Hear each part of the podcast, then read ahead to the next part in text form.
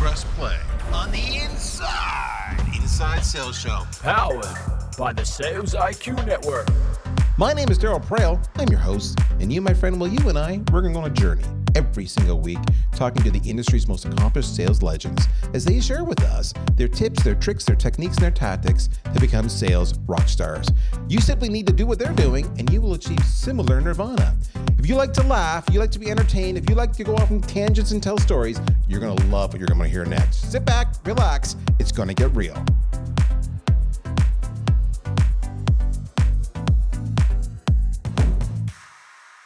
It's another another week in the quarter, another quarter in the half, another half in the year. Wasn't too long ago, was it? If you've been listening regularly, that uh, we were talking about what are you going to do in your second half? Are you ready? What did you learn from Q2? Now we're in Q3, and now we're in seriously in Q3. Oh my goodness, it's it's probably a good time, candidly, to sit back and and reassess what you're doing. Are you having success? Are you happy with your progress? And because Lord knows, if you're listening to this show, you've got all the tools you will ever need, all because of the Inside Inside Sales Show. He says, completely selfishly. One of the things that I remembered years ago that was shared with me when I was, you know, carrying my bag, and I've heard it shared by others since, is how I approached sales, and in those days for me, it was very much a call reluctance thing for me, speaking personally, is is a byproduct, for lack of a better word. It's a byproduct of of who we are as people, what we value, what we cherish, what we believe, what we discern to be right and wrong, good and bad our morals, our ethics, our integrity, all of this we know defines us. But you may not realize that some of this negatively impacts us, even though it seems like a good thing. So let me give you an example. And if you've heard this before, just you know, jump forward a minute or two in the, in the show. My mom and my dad taught me several things when I was very young.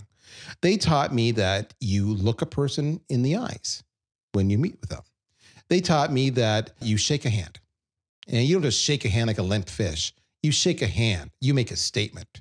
All right. You are you are conveying confidence. They taught me not to interrupt. They taught me you never interrupt. They taught me to show respect and manners. And when I didn't do any of that, then I was chastised and nurtured, you know, depending on the day and the mood and how hungry they were. And it's it's funny because when I had my kids, I did the exact same thing. I they would shake hands and I would like, that's not a handshake. Do it again. And they would cry, and I would say, "Suck it up! Life isn't fair." I was the nurturing father, as you can tell. And uh, but these are the things that affect me. So how does that come into play? It comes into play because now when I'm on the phone and I'm having to dial for dollars, I don't want to do it because you know why? I'm interrupting them. And I was taught not to interrupt them. And so if I get them on the phone, now I'm even more aware that I'm in interruption. I can hear it in their voice. And then I, I, I, I, I have performance issues. I can't say anything. I stammer. I stumble. I fall back on awful scripts because for some reason I know those better, despite just listening to the latest piece of training from the rock stars that are out there telling us what to do my beliefs, you know, what was ingrained in me was impacting me because I was interrupting them. Now, fast forward many years, I am now older. Some would say much older. I have the white hair to prove it. And recently, when I went from VanillaSoft to Agorapulse, when I went from the CRO road to the CMO job, uh, my old team, you know, I was doing exit interviews. I was saying, saying my one on ones, and I'm saying, you know, this is what I would do if I were you. Any final words of wisdom you want from me, all that kind of stuff. And I had one of my reps ask me, and they said, Darryl, you build great teams. And it was a compliment. I was very grateful for him. And they said, What? Why? Like, how is it you know people? Like, how can you read them? And I'm like, dude, that's just A, that's years of experience. B, that's I'm a parent and I have raised kids, and every single kid is different, and you learn to adapt. And I've had bosses, and I've had teachers, and I've had volunteer coaches, And I've had to be the good shepherd that works with all those people and I had to adapt to them. So, what that means is I learned pretty quickly to see that that young woman was clearly in the company of an overpowering father. then that man was in the presence of somebody who didn't value him, or he didn't hear, he didn't feel heard, or he was insecure because every time he raised his voice, expressed an opinion, he was shot down. And I said, when you understand these people, then you can go to them and you can actually say, I know you're weak here. Let's work around that because those, those, that baggage that you pick up as a as an individual, and we all have it. And you know it as you listen to me, because you know, as I talk to you, you know what that baggage is that you yourself experiencing right now. It affects our ability to be peak performers. It affects our ability to achieve our goals.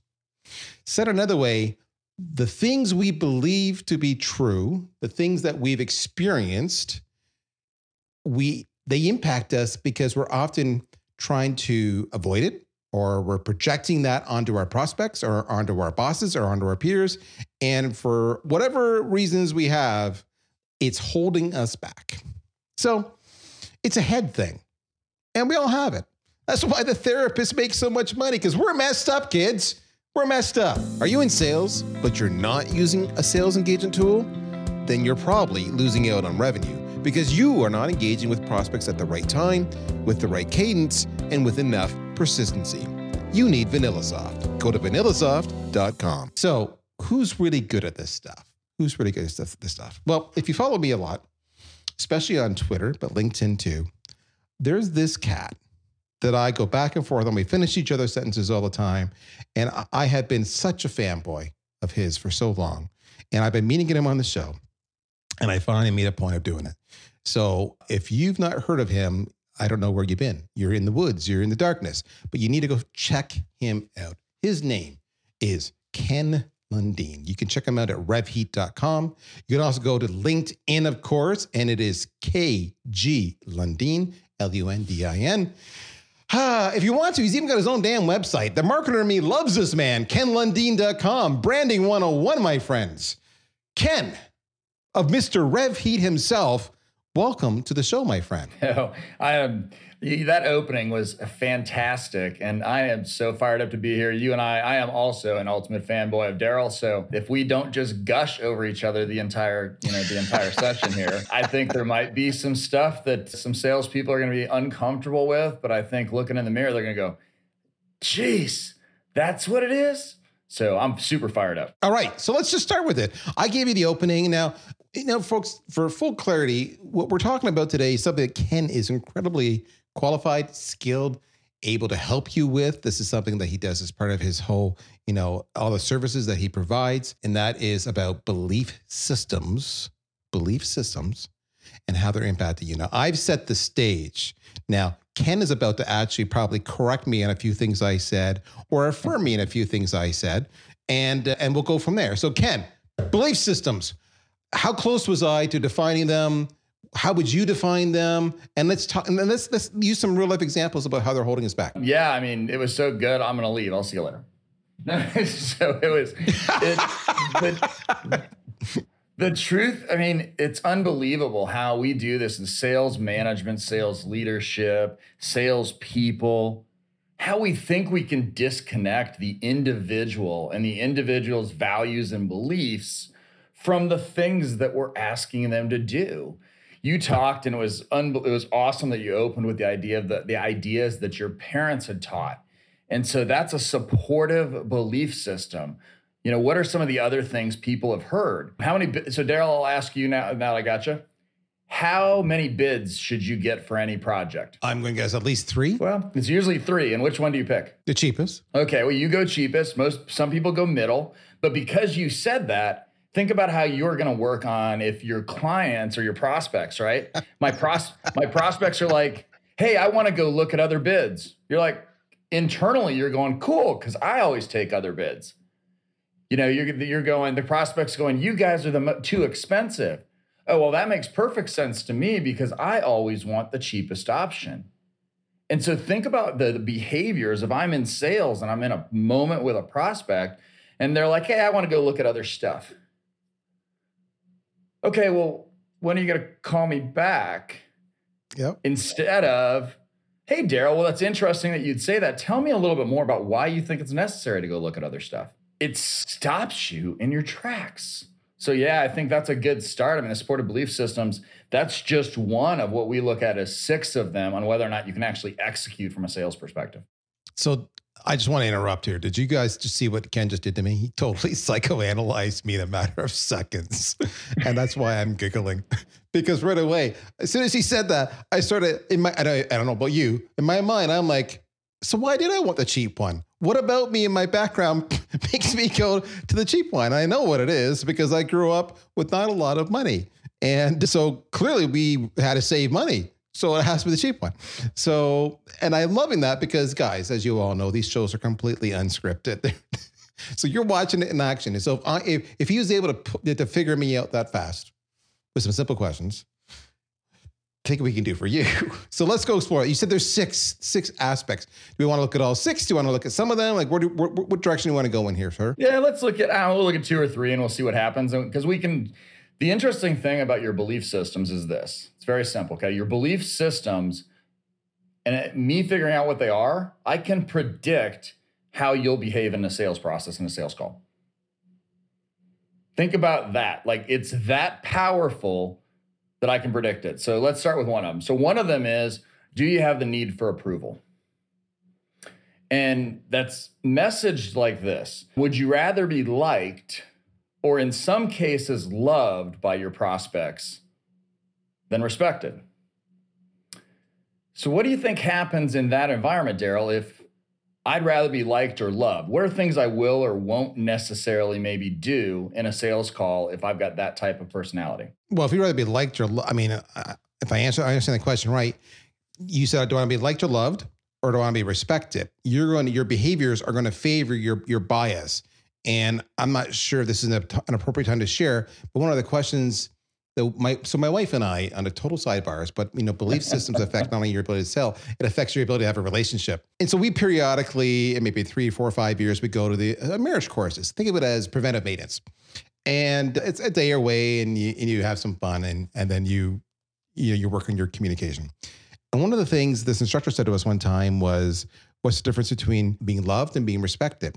And they made a general general statement, and and again, this is this is marriage, guys. So it doesn't mind saying this is for sales, but they made a statement of women predominantly want to be loved in a relationship. Men predominantly want to be respected in a relationship. So if you were to go to a man and if, a, if my wife came to me and said, "I don't love you," that would bother me. If my wife came to me and said, "I don't respect you," that would crush me, and I will behave to earn her respect. So little segue, little tangent. Am I am I just talking to myself here, Ken, or does this support where you're going? It's a tangent, and it may or may not. So, so the, here's what it is. So Go but for it's it. okay. This is why it's unscripted. If you have a need to be liked or loved, so think about it this way: instead of respected, I I'm I'm not okay if somebody doesn't approve of me. I'm not gonna. What do you think I'm gonna do about pricing? I'm gonna give them the best price because I don't want them to The best price not, ever. not like me because of pricing. I'm probably not going to ask the really important questions that might need to be asked. Right. Because I don't want to put them off. I may say things like this. I may say to people, well, I would never ask that question. Well, why not? Because I don't want to upset the prospect. So if you've ever, if you're listening and you're in sales and you've ever said that, think about it for a second. Holy cow, because the other thing that the sales industry has done wrong is we've manifested this ridiculous notion that people buy. That's not ridiculous, but that they buy from people they know, like, and trust. The truth is, like is the worst word to use in that case because the way that has gone, it should be no respect and trust. Because I've got to respect you, value my time and your time. So, yeah, the need for approval will, you can see how it might manifest those outcomes if, man, I don't want Darryl to be upset with me. It's going to lead to a lot of weakness. So you're a sales manager listening to this conversation, do you have a sales rep in your team right now? You've been trying to train and train and train to ask those hard questions, and they're not doing it, but they nod their head to you because, ironically, they want your approval too. All right. So you know they know it, and they're still not doing it. I'll give you a different example. It's not an approval thing, but it's a behavioral thing which ties in. Which I've been all over reps. You, you got to be busy and social. You got it's just it's it's channel. You got to work, and they won't do it because they think it makes them look that they're vain right? So they're insecure in that front. And that's what it comes down to. They don't understand that that's the modern way of, of doing business and it's community and it's trust and it's relationships and everything else. So both of those situations are affecting your rep success, even though you've coached them, which means you need to approach differently how you coach them because you yeah. need to address the root cause, which is the belief system that their need for approval as Ken is getting at here. Yeah, it's the supportive beliefs. Yeah, it's they've heard from somebody in the way that they've come up that if you have a large social following, then it's a vanity metric. They've heard that those people are arrogant. They've heard all the negative things. So you have that supportive beliefs and the need for approval. And so what's interesting about this is well, let's apply it to the real world. So social selling skills, something we measure when we do our evaluations on companies, right? So the social selling skills, they may have all the skill sets and competencies in the world. But if their core belief system believes it's vanity and believes it makes them look arrogant and they have a need for approval, they don't want somebody to think negatively of them. Think about how those belief systems can trump all the sales competencies that you've been dealing with. So that's one of the reasons why you really have to kind of get inside. We always talk about the head trash people bring, but you got to be able to get inside somebody's mind to understand the why. You can tell me what all day. You can tell me they won't do this. You can tell me they are good at this but can you tell me why? Because the why is how you make change in behaviors. Okay. So, how does, and I know we've got more, we're, we're going to cover two or three. We've got this, our first one, need for approval. Oh, it's fine. But my question is, and maybe now is not the right time to ask. So, if you want to get to this later on, let me know. How do I, as a rep, for lack of a better word, self diagnose so that I can say, yes, you know what, I do, I think I do need approval. And now that you mention it, I can see how that's holding me back from asking those hard questions. Yeah, I think so. It's just that it's understanding the predictive outcomes. So I'll give you a couple of them. So one is, am I not doing things that my managers and bosses have told me that are moral, ethical, and legal? okay, let's just make sure we classify.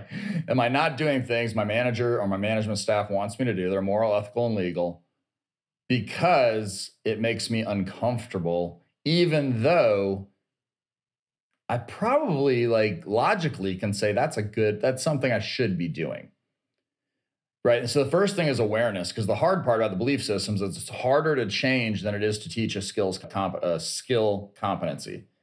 And so as a rep, we want you want to think about the why you won't do things. Like people have taught you how to objection handle, right? And if they've taught you how to handle objections, but you can't ask a question because you feel like it's invasive or hard, to get clarification, there's some belief systems going on. If you allow, like, so we talked actually, I've talked about two of them doesn't need approval and supportive beliefs. The third one is three of them is the supportive buy cycle, like how you go about buying. And it's what I got Darryl on early. How you go about buying, like, I need to price shop and I need to get this and I need to get this. That translates to I will take think it overs and put people putting me off and I've probably, if I'm a salesperson, my potential runway of pipeline, how long I have people in the pipeline, my probably close rate is is longer. So somebody in our my we might have a 90 day close rate. Mine might be 120. I might also have less certainty when my manager's talking to me and they're walking me through my deals. I might be the one kind of like, huh, yeah, well, you know, Johnny said he's going to close, right? And so if you find yourself in any of those environments and you got to be honest with yourself where you're like you're when they ha- when your manager asks you the hard questions, you're like making up some story. You know, those are the things that tell you, hey, there's some beliefs that are getting away of what you could do to be fantastic. And the great news is if you have the desire, the commitment, and you're coachable, your upside is through the roof. So those are the cool things about it. There's so I'm, you're giving me so many sound bites, and I'm writing like, a, a fiend here because I want to come back to them you know, so what we talked about? We talked about the know, the like, and the trust. Understand the why. You have the desire, the commitment, and you're coachable. But a lot of this, you know, I'm a simple guy, folks. I mean, you you know that already. It's becoming more apparent the longer we talk. Yeah. this is why I like Ken. He just calls it as it is. Darryl, you're stupid. One of the things that I'm always hammering you on is how self-aware are you of of your own strengths and weaknesses, and and what do you value more, your ego or your commission check. And by the way, commission checks aren't necessarily bad. It's not a sign of greed, but if you value your ego more, your pride, your vanity, whatever you your reputation, whatever you want to call it, you will that you value, that's going to hold you back from that commission check, right? It's it's a different way of getting at exactly what Ken's talking about here. Do you have the need for approval? So if you're not self-aware, this whole episode is going to be a waste of your time. So let me ask you that. Based on that, maybe I'm not self-aware, and it's not it's not a an ignorant self-aware. I'm just not self-aware. Would I be wise to go to a colleague or a boss and ask this, or am I better off to utilize someone like yourself and invest in my own success by having you make me aware of this? What are my options here? Yeah, that's a good question. I think you can talk to people in your office, but this will be interesting unless you, first of all, here's the best way to do it make them listen to the show so they have context, and then mm-hmm. say, Do I exhibit any of those behaviors they spoke about in my sales process? Just that's a quick, like easy, didn't cost anyone anything, except you got to laugh a little bit because Darryl and I, I think, I think we're hysterical. You may not, but that's a totally different, totally different gig. But bring them in and listen to this for context. Because if you take put offs, if you have trouble asking questions because you can't stay in the moment and be present, you have some stuff going on. And the awesome part about that is it's skills, competencies, and that kind of stuff. You know, the way we work and the reason why this is so, you know, kind of prevalent in what we do is we take more of a medical approach to how we work with sales organizations. And what I mean by that is, you know, you say you walk into a doctor's office and literally you're in there for 30 seconds, you haven't said hello, and they start writing out a script, right? They're writing you a prescription, and you haven't told them if you have a hangnail or cancer. It's malpractice, okay? It's not a good thing. And somehow the sales consulting and training industry has gotten to this point where they go, hey, Darryl, what you need done, buddy? You want some skills based stuff? You you we can teach you value over price and we can teach you a little closing skills and then they come in and they do a one day event and they're gone and 77% of what they learned in the day forgets and that's called the Ebbinghaus forgetting curve so yeah. what we do is we actually take a holistic approach where we say hey we the only way we engage with clients is by evaluating the sales force and the sales organization as a whole in order to pick out do you have dna problems what are your competency stuff how does your infrastructure and process look so that's kind of why our we go this way is because we're really trying to figure out how to make a massive out and a massive kind of outcome for our clients as opposed to kind of working one on one. But listening to this show and doing what you you know, and then asking people, hey, do I do I do that? It's a fantastic way for an individual sales rep to figure it out. One of the things I'll share, it's not a sales thing, but it, it's related, which is my last two jobs, this current job and my last job, as part of the interview process, I had to go through, for lack of a better word, you know, I'll call it a psyche eval, call it a personality test, call it whatever you want to. I'm not the doctor, but you get the idea. And that stressed me out, right? So as as Ken and I here talking about ask your colleagues, ask your bosses, you know, engage with a professional like Ken at RevHeat, that may intimidate you. And because it intimidated me, you know, and intimidated for a number of reasons. What if they realize that I was just a poser? Because hey, I do have imposter syndrome. I, I, I have no problem admitting that. What if they find out some deep dark secrets? That even I may not be aware of, but it'll come out or it might imply that I have them, even though I don't think I do, but whatever. And so I stressed hard about doing that. And I was trying to avoid it as much as possible. And it wasn't until the current CEO, we were in the recruiting process, he really needed to get the results back before I had the more paperwork and uh, of the test. And I'm like, so just so I understand, you know, I said, is there an outcome that you're anticipating from these results where they assess me and all of my tendencies that could cause me to lose this job. And his response was brilliant. And that's what I, I want to, I want you to think about this. His response was, Darryl, the job is yours. You've already got the job. He goes, what this is going to tell me is your tendencies, you know, your what you've got historically, your belief systems. And he goes, yeah. so now I know how to manage you. You've got the job. This is you're not losing the job. And all of a sudden, how I approached that test and the results shifted 180. And then I was excited to get the results. And I was excited to grow as a person in my craft. So uh, that's my way of sharing a personal story to say this is actually a really good thing, guys. You should invest in this kind of assessment, whether it's for yourself or you're a leader for your team. I love that. Okay, so we talked about the need for approval. Is there something else you want to drill down on as it relates to the, to the belief system? Well, the first thing is if you have imposter syndrome, know that generally makes you not an imposter because imposters don't think can't have imposter syndrome. They have a That's it's funny. I don't really. I remember saying to my my boss, so, and this relates to quota because, but I'm new, right? So I'm the new guy in. You gotta, you have the honeymoon period, and he said to me one little not too long ago, "How's it going?" My response, which is no different than saying, "How you doing on attaining your quota?" And my response was, "It's going well, but I feel like I'm like three to four weeks behind schedule, right?" And his response was, "All the good ones always think they're behind schedule." Yeah. And so it's a very similar statement to what you're saying. So that makes me feel good. I so now so what I think Ken just said is I'm just insecure. that might have been it.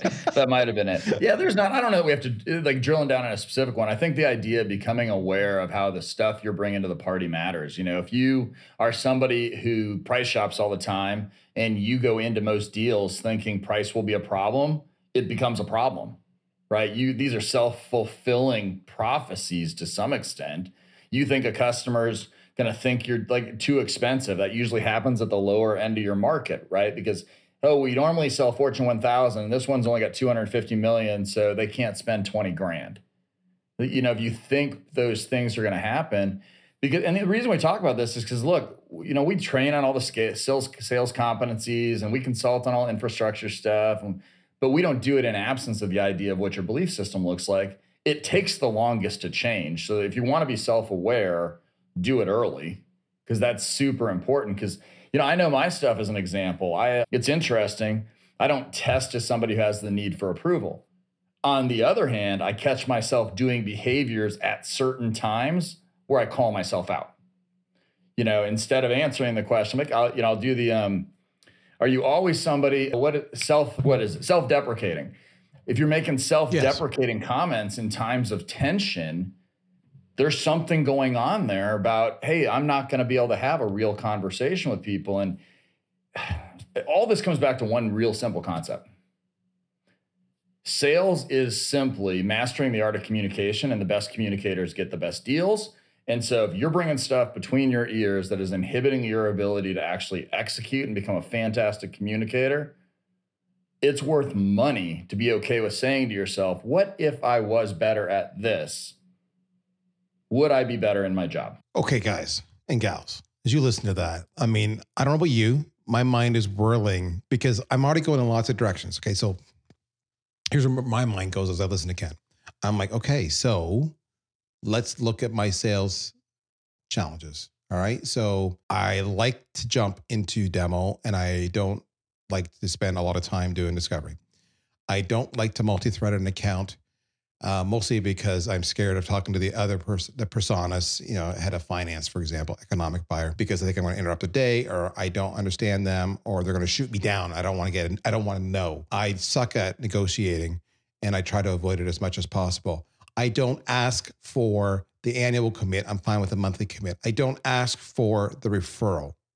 I could go on, but I'm just thinking about some of my constant bad behaviors that I personally have to be very intentional about because my comfort zone is not to do what I just shared. Yeah. A lot of that, as I listen to Ken, I can totally see how my own belief systems are holding me back, are completely holding me back. Is that, am I connecting the wrong dots here or am I connecting the right dots, Ken? Oh, no, you, you're saying it perfectly because that's how it, that's how it comes through in the sales process.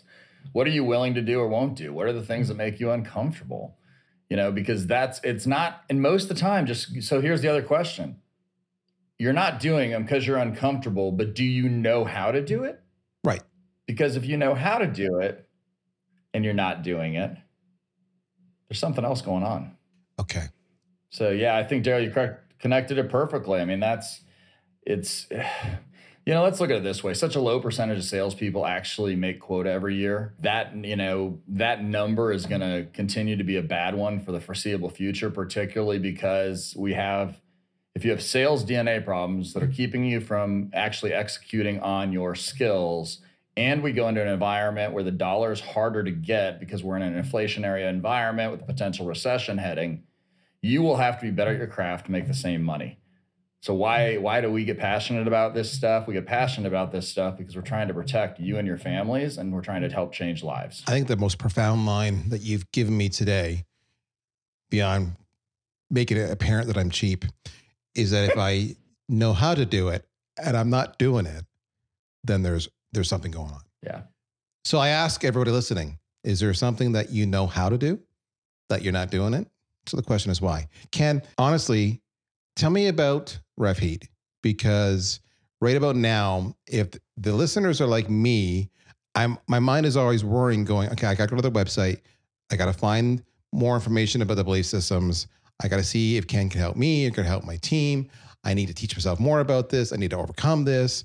And I know we've we've touched on one thing that RevHeat does. You do a lot more. So tell us, talk to us about RevHeat. Yeah, the the you know the the less than two minute version goes like this. We tend to look at sales orgs holistically through our revenue acceleration program. RevHeat works with B2B companies that are traditionally somewhere between you know probably 20 or 30 million all the way up to we have clients that are a billion and a half bucks. So that's kind of our client base. And with that when we look at this revenue acceleration roadmap for them we're really looking at three things infrastructure and process people and skills and training and development to create a holistic sales org that can be world class in under 12 months. And so that's how we're going to go through that process.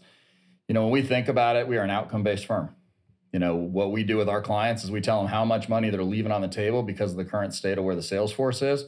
We show them exactly how much upside. So if you're a rep looking at this we'd give you a report and it would say you have 106% upside in the next 24 months if you'll actually get better at these skill sets. If you'll get better if you'll change your belief system. So we are absolutely outcome based and to show you the truth, the, the, proofs in the pudding. Not only do we do an evaluation to start, but we also actually do that same evaluation nine to 12 months later to figure out where the impact. And so it's just a different way that we've looked at it because I've, you know, been in the industry a while and used to do all the just sales coaching training stuff. And it always got to me that we're one of the few industries that doesn't intentionally try to tie ROI to spend. So we work with executive teams to figure out where are the holes, how do you fix them, and how do you make sure that they stay fixed for the long term. So there's a couple of things that reached out react that when Ken was talking that I was reacting to in my mind as you know a former VP of sales, a former CRO, a current CMO. It's all because it's all revenue. It's all revenue. Ken was communicating very different. Did you notice that, guys? The words he used. He was very intentional with his, like whatever his hot buttons. You know, that's music to my ears as an executive. You know, when I hear Ken say, we, you know, we focus on outcomes. I'm like, oh, for fudge sakes, yes, as one simple word, right? Thank you. But my point is, that's a skill. That's a skill that Ken's learned, and he understands his buyer. And you heard him talk about working with executives to lead the company. What I would recommend you do, often I, I'm on here with my guests and I tell you all, you know, you need to share this with your peers. I would recommend you take this episode and you send this to your CFO and you send this to your CEO, not your head of sales. The head of sales already is aware of people like Ken. You go to CFO and your CEO and you say, just give this a listen. And the reason is because the CFO and the CEO are very aware. You know, they're about the culture of the company, especially the CEO, the culture of the company, the performance nature of the company. The CFO will always be hammering the CEO. We're spending this much money. How is the company performing? Are we hitting our results? And candidly, as he as Ken said, if you want skills and whatnot, you can go to him. He'll teach you, as his crew will. Uh, there's others, there's others out there, but this is more of a organizational aspect. We got to get the whole company going the same direction. So, f- for my money, that's what I would be doing this episode. And I bet you, I bet you, I bet you, your CEO and your CFO is going to listen to that and they're going to come back to you and they're going to say, that was a brilliant share. So I'm not trying to suck up to Ken. He already follows me, and so I'm good. He may block me after this one. We shall see. But other than that, that's Ken Lundin. He is with RevHeat. Today's conversation was all about belief systems. Are they impacting you? We went at length about do you have the need for approval as one example? Are you self aware? Are those aspects impacting your performance and how you approach and how you engage? Do you know how to do the skills necessary, but you're avoiding doing it anyway? So it's all about understanding the why. So lots on this one. This is a little more of an intellectual one, a little more of an awkwardly uncomfortable one because it's dealing with our emotions. But you know, what you need to understand is that every single professional athlete has got, you know, they have a coach for their physical skills and they have a coach for their mental skills, right? And that's a lot of what we talked about today was truly mental skills. So I love it. It was a different topic. It was fresh. It was relevant, especially as Ken talks about as we get into a more awkward economy when the pressure is going to go up. The pressure is going to go up. You can anticipate it. So invest in yourself. Ken, thank you so much, my friend. You're awesome. Folks, again, RevHeat, Ken Lundin. You can email him at ken at revheat.com. He responds pretty damn fast. I loved it. My name is Darryl. That's another episode in the can, my friends. Take care. We'll talk to you next week.